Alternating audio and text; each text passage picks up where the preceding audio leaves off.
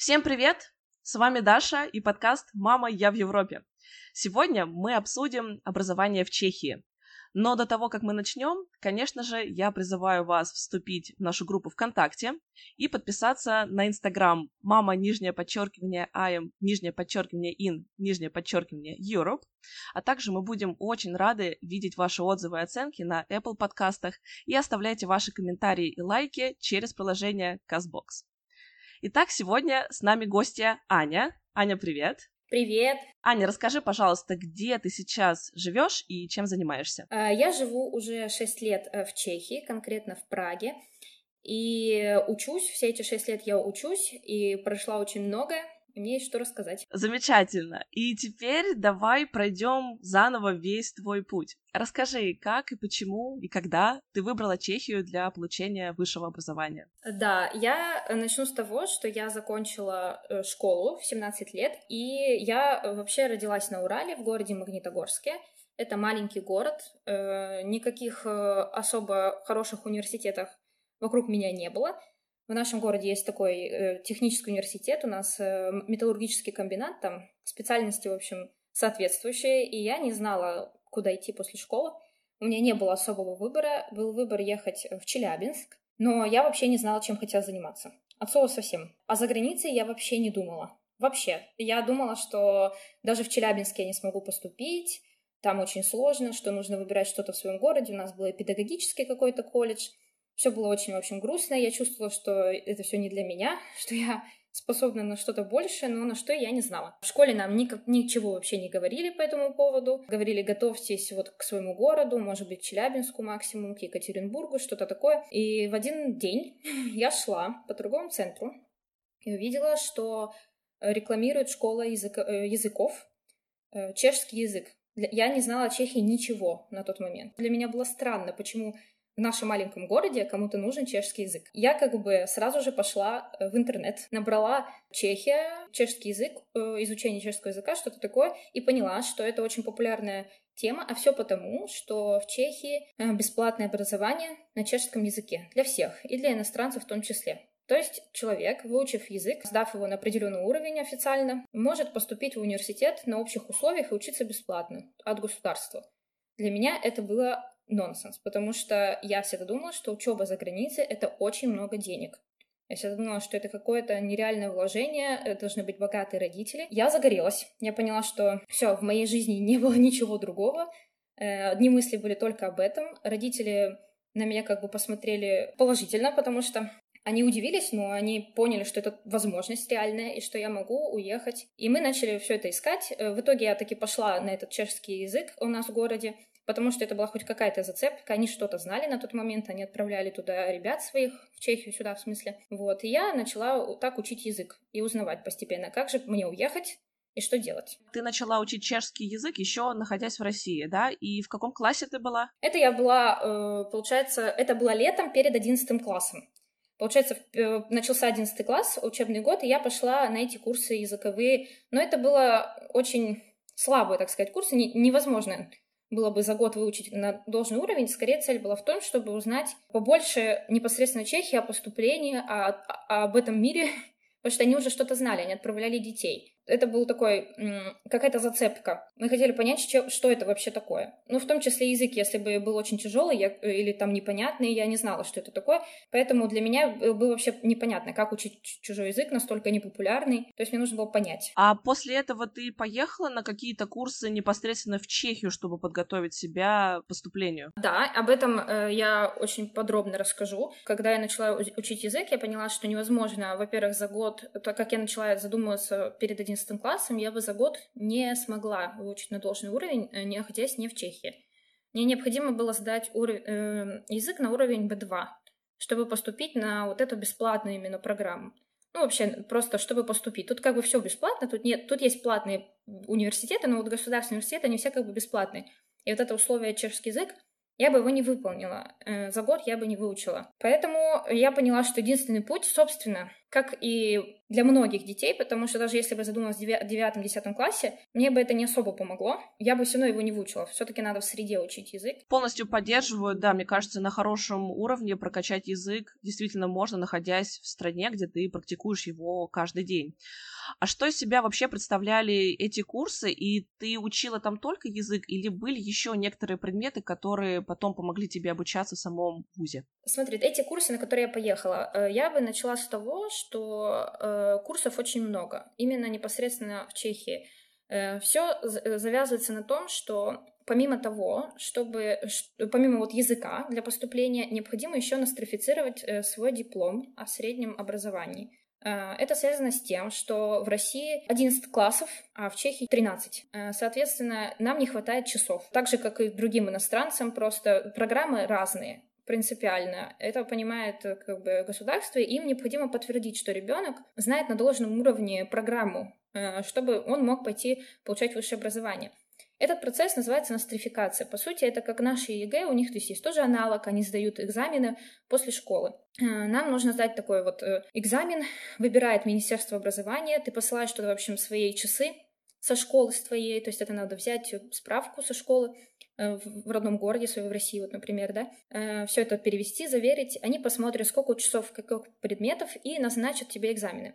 Это процесс не быстрый, то есть ты приезжаешь, и у тебя должен уже быть аттестат, это, во-первых, то есть вот, школьный, ты приезжаешь, подаешь, это несколько месяцев длится, потом тебе назначают экзамены, собственно, вот этот год, пока ты учишь язык на курсах, ты занимаешься непосредственно этим. И если ты хочешь поехать сразу поступать после одиннадцатого класса, это просто физически сделать невозможно. Тебе придется потерять год в любом случае. Вопрос в том, где ты это сделаешь. Если ты это будешь делать из России, это тоже очень сложно. Нужно ехать самому это все подавать, сдавать экзамены. То есть это как минимум несколько раз ездить в Чехию. Поэтому все выбирают путь через курсы.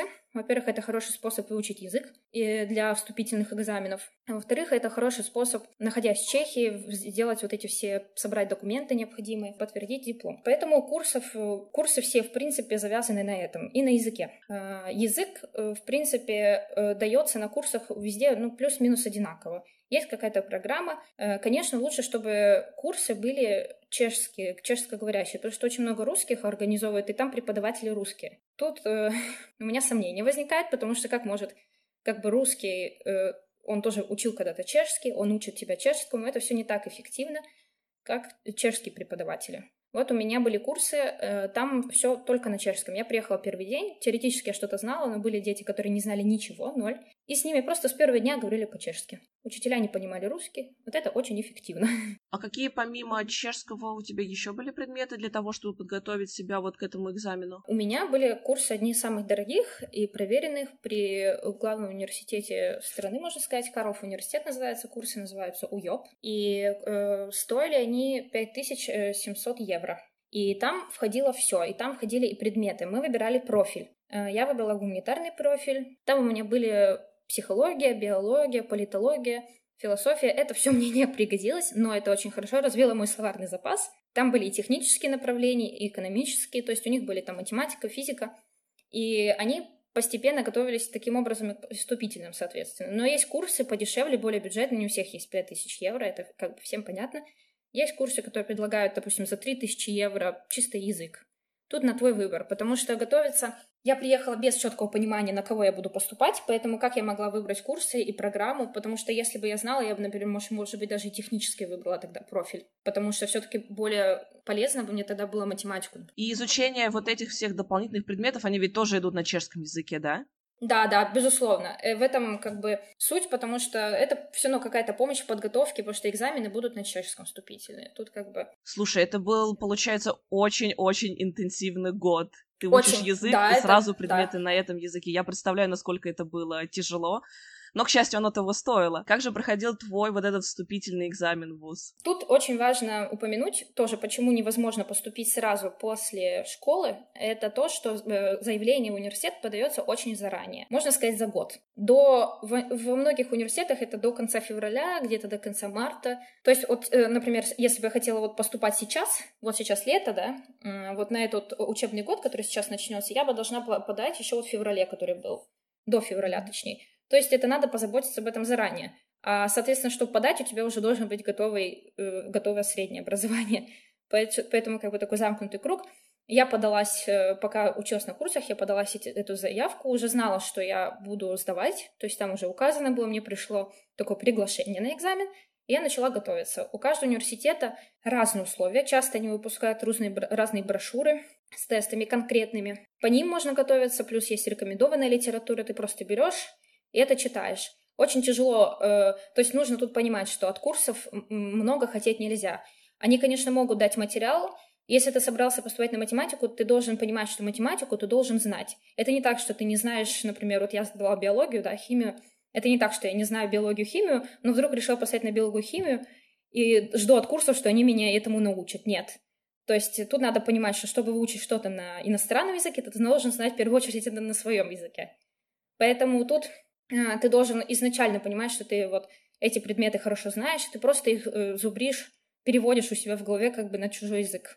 Что ты учишь? Да, то есть, грубо говоря, они тебя готовят к формату экзамена. Это как если бы ты сдавала снова да. ЕГЭ, да, только вот для Чехии, чтобы поступить. Получается, там не так, что вот ты сдаешь после школы экзамен, и на основании него поступаешь в университет. Нет, ты просто сдаешь экзамен после школы, а потом отдельно подаешь заявление в каждый университет, и во сколько ты заявлений подал, столько ты будешь экзаменов сдавать. То есть, если ты подал в пятнадцать университетов, ну, к примеру, на всякий случай, чтобы уж точно куда-то поступить, то ты будешь сдать пятнадцать экзаменов в каждый университет. То есть тебя это не ограничивает. Если ты плохо сдал после школы экзамены, тебя это не ограничивает, как в России, что у тебя есть баллы, и ты вот на основании их куда-то подаешься. Нет, это очень большой плюс. А вот смотри, ты говоришь, что податься нужно успеть до февраля. А что же делать с сертификатом о знании чешского, если ты еще весь год должна была учить язык? Ну, его ты, в случае иностранцев, они это понимают, и они, ты его доносишь на экзамен непосредственно. Угу. То есть экзамен проходит летом, как правило, ну вот начиная от мая и до августа в каждый факультет и университет специальность у нас свои сроки.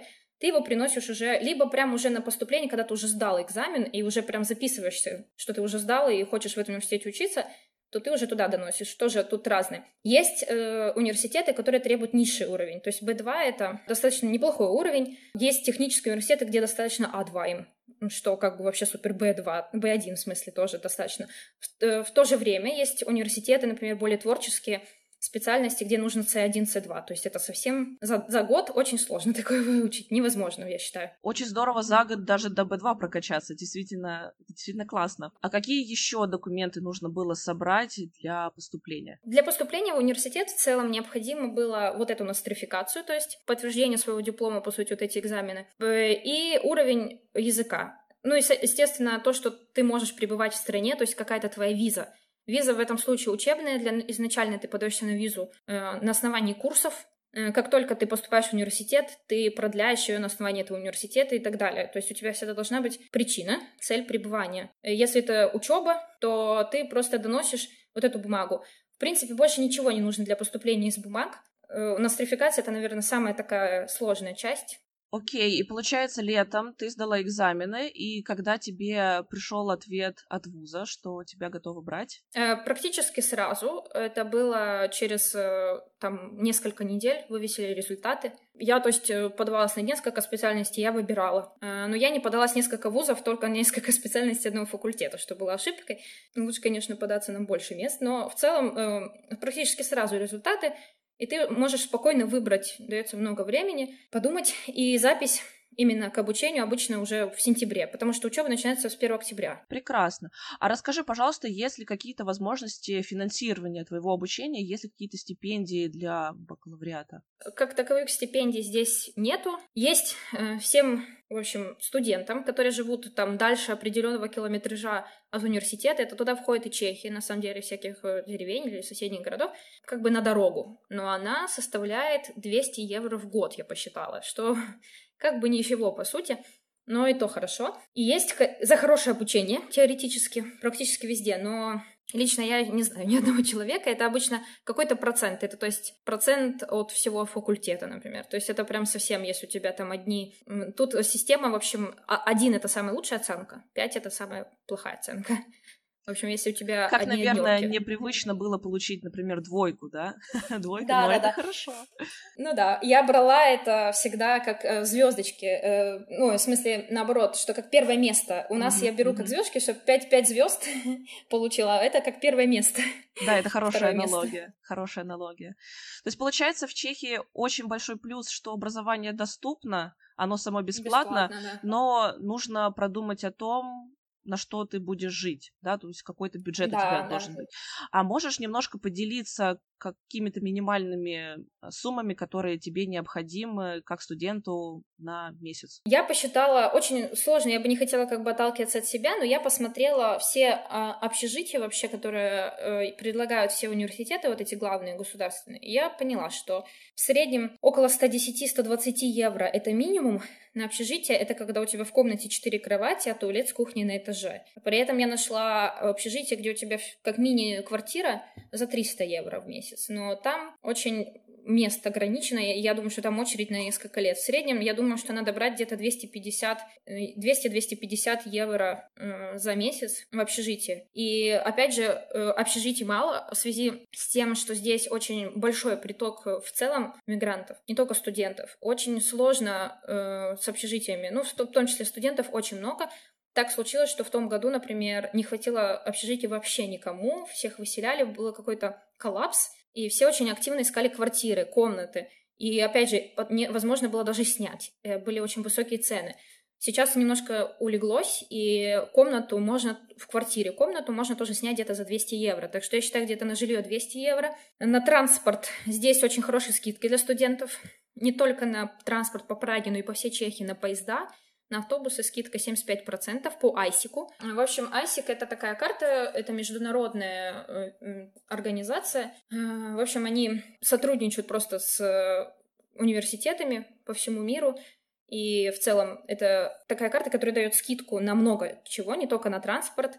Она подтверждает твой статус студента, собственно, для, например, если ты куда-то идешь, и там для студентов скидка, например, вход дешевле, то она как бы подтверждает твой статус студента. И это работает, например, в московском зоопарке я использовала, здесь, по всей Европе я, это работать будет. И есть там также для учителей такие карты. В общем, это такая карта, которая есть у каждого студента здесь.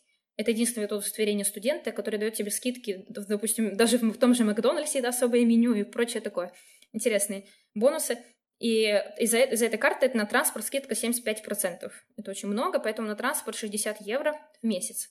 Это именно такой проездной на все виды транспорта. И самая, наверное, неприятная статья — это страховка, которую ты должен иметь каждый день своего пребывания здесь. Ты ее подаешь на продление визы, так же, как и цель пребывания. Стоит она сейчас четыреста тридцать евро в год, самая дешевая, и это тридцать пять евро в месяц. В общем, я прикинула, что около четыреста пятьдесят евро в месяц студенту нужно на все. То есть я там накинула еще немножко, как бы, на, кроме еды же, то что-то. А, еда. Я посчитала еду на сто сорок евро в месяц, но едят все по-разному.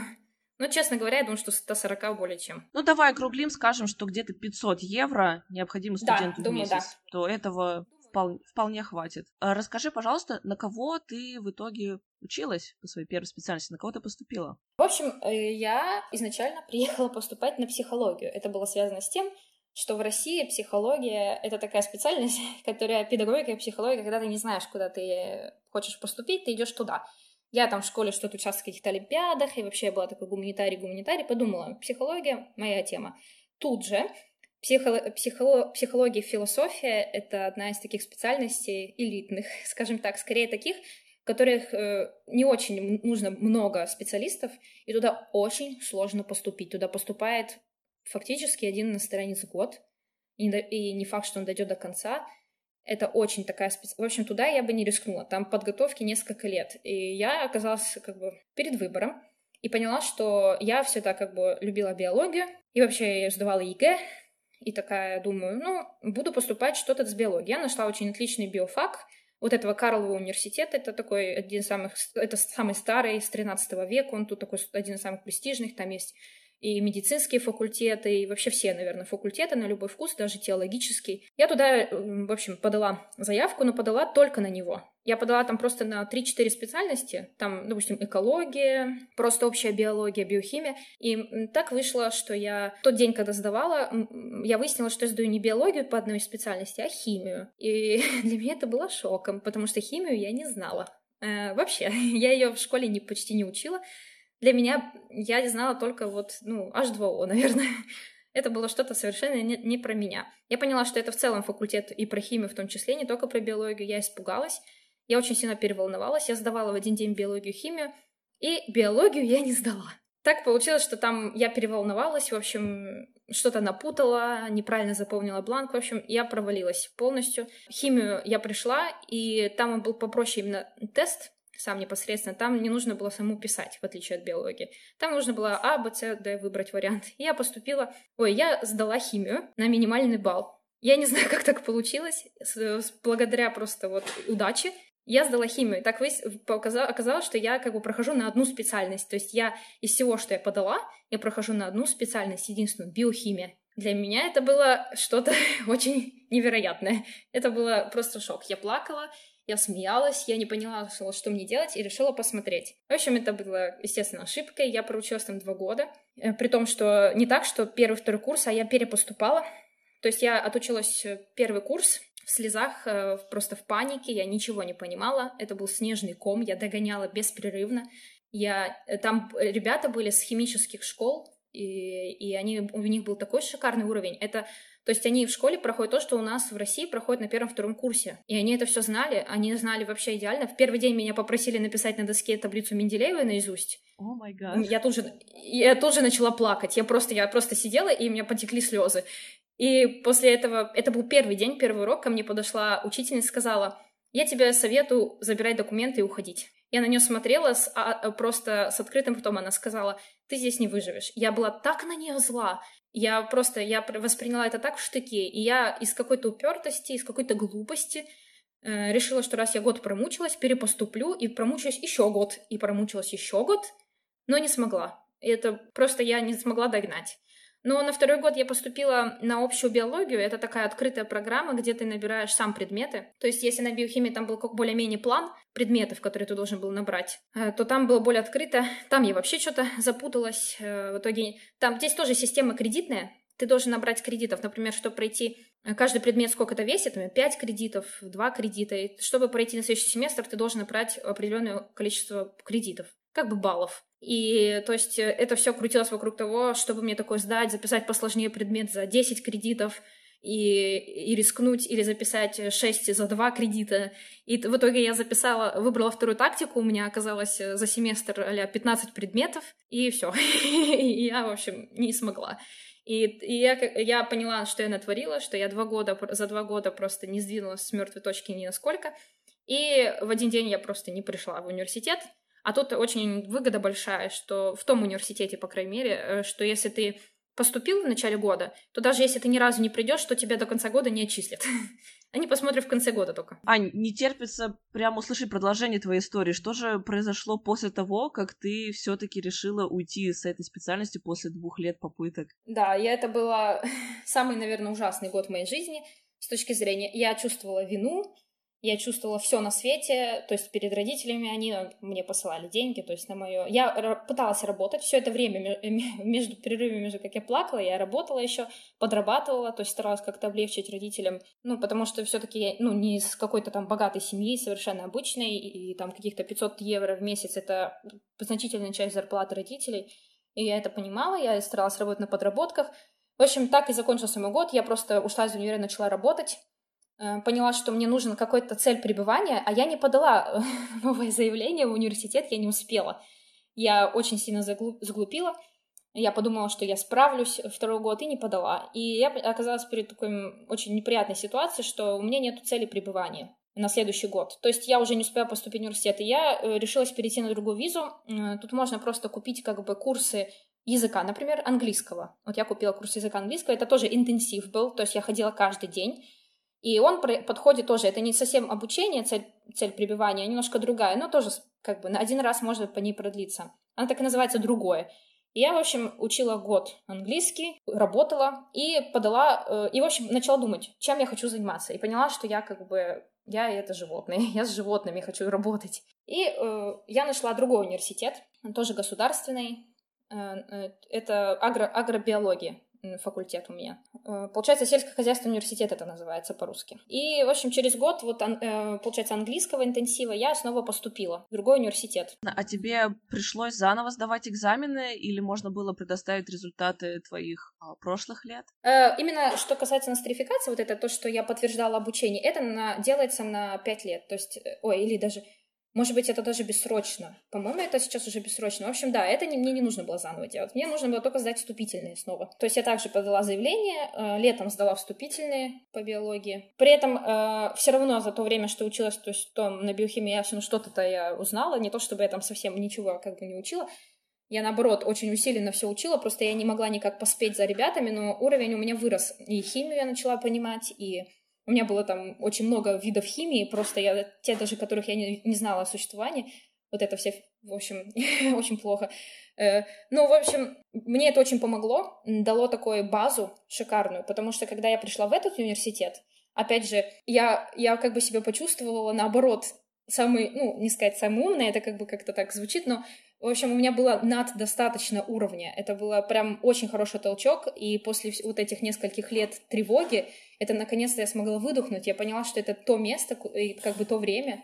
Так что я просто перепоступила и, и учусь теперь в другом университете. Это очень здорово. Ты как раз э, двумя э, предыдущими годами, своими попытками, как раз набрала необходимые знания по, и по биологии, и по химии, чтобы чувствовать себя более уверенно. Это очень здорово. И на кого ты учишься сейчас? Как называется твоя специальность? Сейчас я учусь на специальности, которая называется зоореабилитация. По факту, как бы такого слова не существует в русском и специальности, потому что это... Специальность придумала одна, один профессор с нашего факультета, но суть этой специальности состоит в том, это, в общем, реабилитация людей с помощью животных, гиппореабилитация с помощью лошадей, фелинотерапия, канистерапия, это канистерапия с помощью собак, фелинотерапия с помощью кошек, это идет речь как о физической реабилитации, то есть я, например, ездила в лагерь, где именно дети с нарушениями опорно-двигательной системы, они ездят на лошадях с фи- физиотерапевтами, вот с специалистами по гиппотерапии, и они именно подбирают так лошадь, что у них развивается опорно-двигательная система, плюс это психотерапия, потому что контакт с животными сам по себе, он оказывает лечебный эффект, это доказано, это очень хорошо развито в Канаде, это хорошо развито и в Америке, у них все свои методы, конечно, и в Европе это развивается.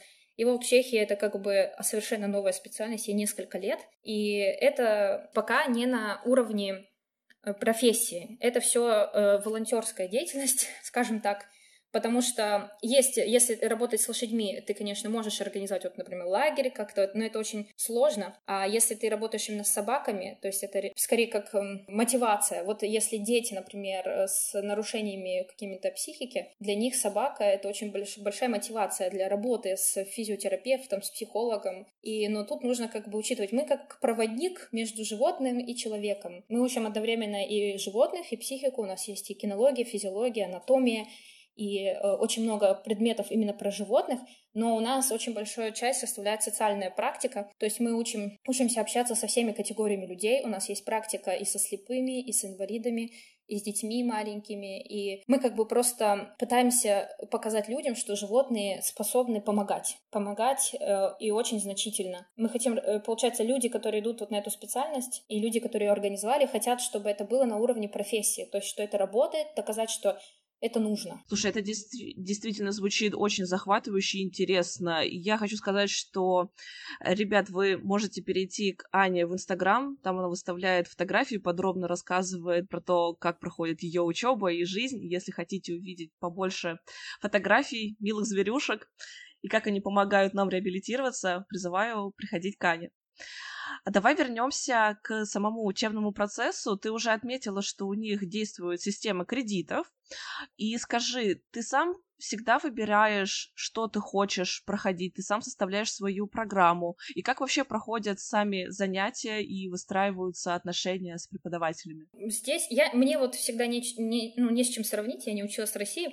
Но мне все говорят, здесь очень отличается от России. В целом здесь как бы болонская система образования. Это значит кредиты, это значит три года бакалавриат, как правило, если это не медицинская специальность, и потом два года магистратуры. Получается так, что есть какой-то план. Ты поступаешь на специальность, естественно, у него есть план. Причем на первом курсе это обычно очень жесткий план, то есть это просто вот такие предметы, и тебе их нужно взять. Чем дальше, тем э, свободнее. У тебя появляется возможность взять дополнительные предметы по интересу. Э, на некоторых специальностях этому уделяется очень много. На некоторых, вот у меня как бы только один предмет я могу взять. Я взяла спортивную кинологию. Она будет аж на третьем курсе, на последнем, в последнем семестре. То есть, но у меня очень насыщенная сама по себе программа. При этом, когда я училась в Карловом университете на биологии, у нас была открытая программа, там не было ни одного обязательного предмета. Там были модули. Можно было набрать, в общем, это была открытая именно специальность, и в соответствии с тем, что ты наберешь за три года, тебе давалась специальность в конце, как бы. Но в целом тут э, такая система,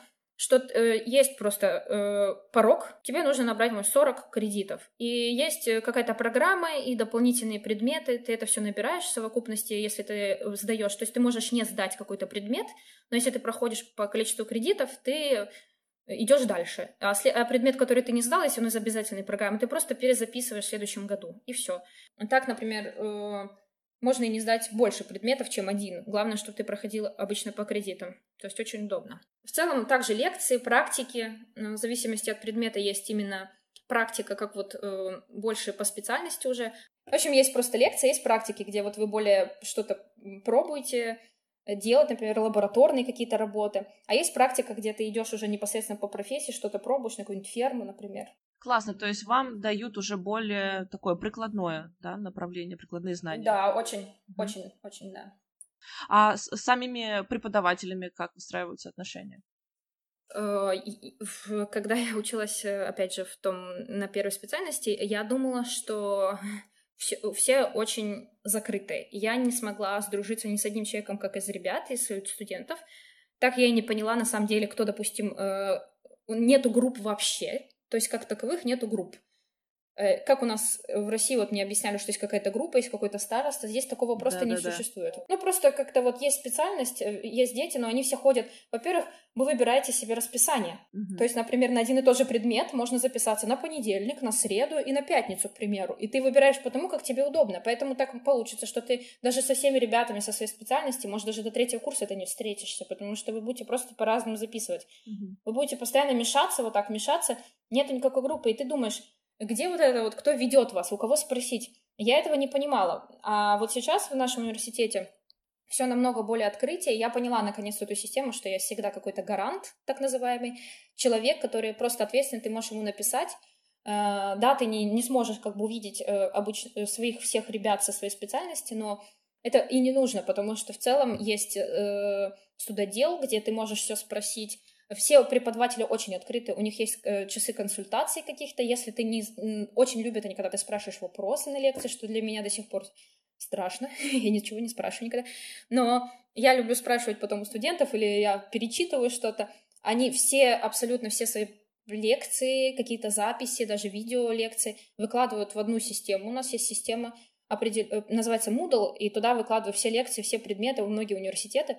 И ты спокойно в свободном доступе заходишь, нет обязательной практически посещения лекций, то есть ты можешь просто потом посмотреть дома. Вот это самое здоровское, потому что нет такого, что ты не пришел, и тебе нужно брать у кого-то конспекты, их переписывать.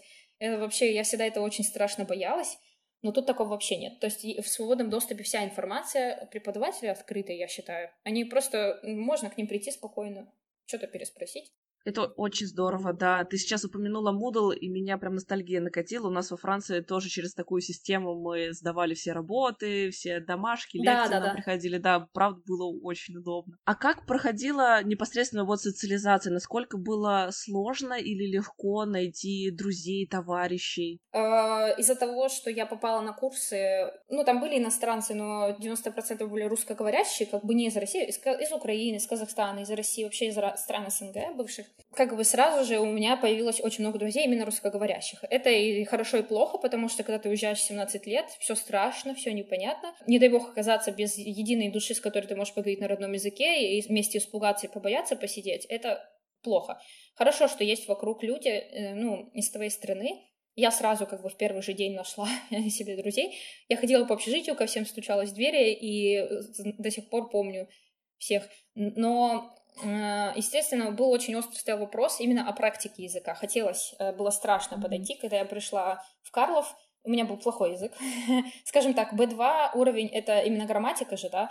Словарный запас, он, конечно, есть, но использовать язык и знать его на бумагах — это две разные вещи. Ты подходишь, у тебя не имеет горла, ты что-то там промлямлил, сказал. Естественно, им не хотелось. Абсолютно с тобой согласна, я, да, представляю. Да, да. Им, естественно, не очень хотелось. Кому-то хотелось, кто-то говорил, но это не было такого, что прям кто-то меня взял в компанию, меня это очень сильно удручало, потому что я видела в то же время, как некоторые ребята, тоже иностранцы, вливаются.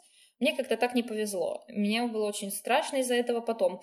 Я уже потом перестала даже пробовать. И когда я пошла вот в новый университет, первый день вот, был первого там, октября, допустим, и предыдущий день я весь проплакала, что я опять не найду друзей. В итоге, когда я пришла э, первый же день, э, ко мне подбежала куча людей знакомиться. Ну, у меня же, естественно, другой язык был совершенно. Уже я не боялась говорить. У меня был скорее страх именно как-то почему-то, что будет отторжение именно на почве, на то, что я иностранец. Mm-hmm. Но было интересно, что многие меня помнили, например, со вступительных экзаменов, там было, допустим, пятьсот человек, а меня, oh, wow. ой, я тебя помню, и я так смотрю, mm-hmm. до сих пор, и так получается, что сейчас, например, я знаю абсолютно каждого человека со своей специальности, и там из других, и это не так, что там, опять же, я сейчас на своей специальности единственный иностранец в принципе, mm-hmm. просто настолько непопулярная специальность, и университет не самый, ну, такой... ну, не востребованная, популярная. И я, в общем, пришла, и просто все знают, что я, что я, ну, как бы, что я иностранница, и все моё имя знают. И это меня очень радует. Это как бы не то, что как популярность, это возможность, что я могу написать, спросить. Это очень важно. И я думаю, что э, секрет был, скорее всего, в том, чтобы просто не бояться и говорить более настойчивым. Плюс, наверное, я не очень люблю, например, ходить в клубы и прочее.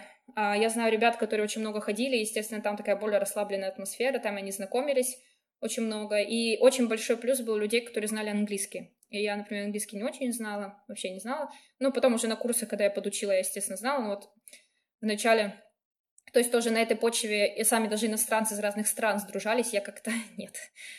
Здорово, это еще раз подтверждает мой тезис о том, что с прогрессом языка ты открываешь больше дверей, больше возможностей, в том числе и в социальном плане. Ты больше людей тогда встречаешься, знакомишься. Да, да. Это очень безусловно. Круто, очень круто. Ань, а, заканчивая нашу беседу, я попрошу тебя дать несколько советов самой себе в прошлое и, получается, тем ребятам, которые только соберутся поступать. О чем бы ты хотела знать заранее, начиная весь этот путь? Я бы хотела э, посоветовать не бояться делать ошибку. Это, наверное, такой совет часто можно услышать в целом по жизни, потому что, боясь сделать ошибку, тебя приводит только к большей ошибке. Ты боишься сделать ошибку, но проблема в том, что э, ее сделать придется. На ошибках, как сказать, учатся. Ее сделать придется, э, ты только оттягиваешь. Ты можешь получить, нужно получить э, с, вот этот самый ценный, негативный какой-то по- опыт падения как можно раньше, чтобы понять, как его не допустить в будущем. Это самая основа. Я столько, вот я протянула вот в этом университете только потому, что я очень боялась уйти. Я не понимала, куда, я не знала, что. Просто если не получается, не думайте, что скажут родственники, друзья. Я очень боялась, что скажут, вот, она уехала и не смогла. Никто ничего не скажет, всем все равно. Даже если кому-то не все равно, это значит, что он, наверное, с тобой, и он тебя поддержит. Если родителям не все равно, значит, они тебя поддержат. Друзьям, которым не все равно, тебя в итоге поддержат. Поэтому нужно, наоборот, не бояться, везде вписываться вот во всякие какие-то проекты, что-то, и везде пробовать, не получится дальше идти. Вот это самое основное. Это такой страх, который есть у всех, его нужно преодолевать. Очень важно. И еще очень важно с точки зрения технической про подачу документов изначально не тянуть. Я бы еще хотела сказать, что университетов очень много, и есть еще вариант частно, частные вузы. Если вдруг человек едет в Чехию не за тем, чтобы учиться на чешском, а, например, ему нравится э, географическое положение, потому что Чехия в центре Европы, ему хочется э, более, э, очень похожий менталитет в Чехии, э, очень легко интегрироваться, это правда, язык, правда, очень похож, он на славянский, э, си, э, славянский язык, и люди сами по себе достаточно приветливы. С Германией, например, было бы намного сложнее в этом плане. Если ему хочется просто сама по себе Чехия симпатична, то есть, есть деньги, есть варианты честных, частных вузов. Это около две тысячи евро в год. Для многих это как бы вполне подъемная сумма, приемлемая на английском обучении. Есть варианты таких, таких много. Поэтому если вдруг пугает вот это именно чешский язык, пугает вот это все, что я рассказала, то вполне можно просто приехать и на английском учиться, попробовать, что за страна, потому что страна очень... приятное, мне нравится, советую. Аня, спасибо тебе большое, что поделилась своим опытом, дала ценные советы, все структурированно, классно рассказала. Ребята, все, кто нас слушают, оставляйте свои комментарии и вопросы в соответствующем, к соответствующему посту в Инстаграме, и, конечно же, не стесняйтесь задавать вопросы Ане. Аня, спасибо большое, было очень приятно с тобой пообщаться. Спасибо большое тоже, я рада, что позвали меня. Всем удачи при поступлении. А с вами мы услышимся уже совсем скоро. Пока-пока.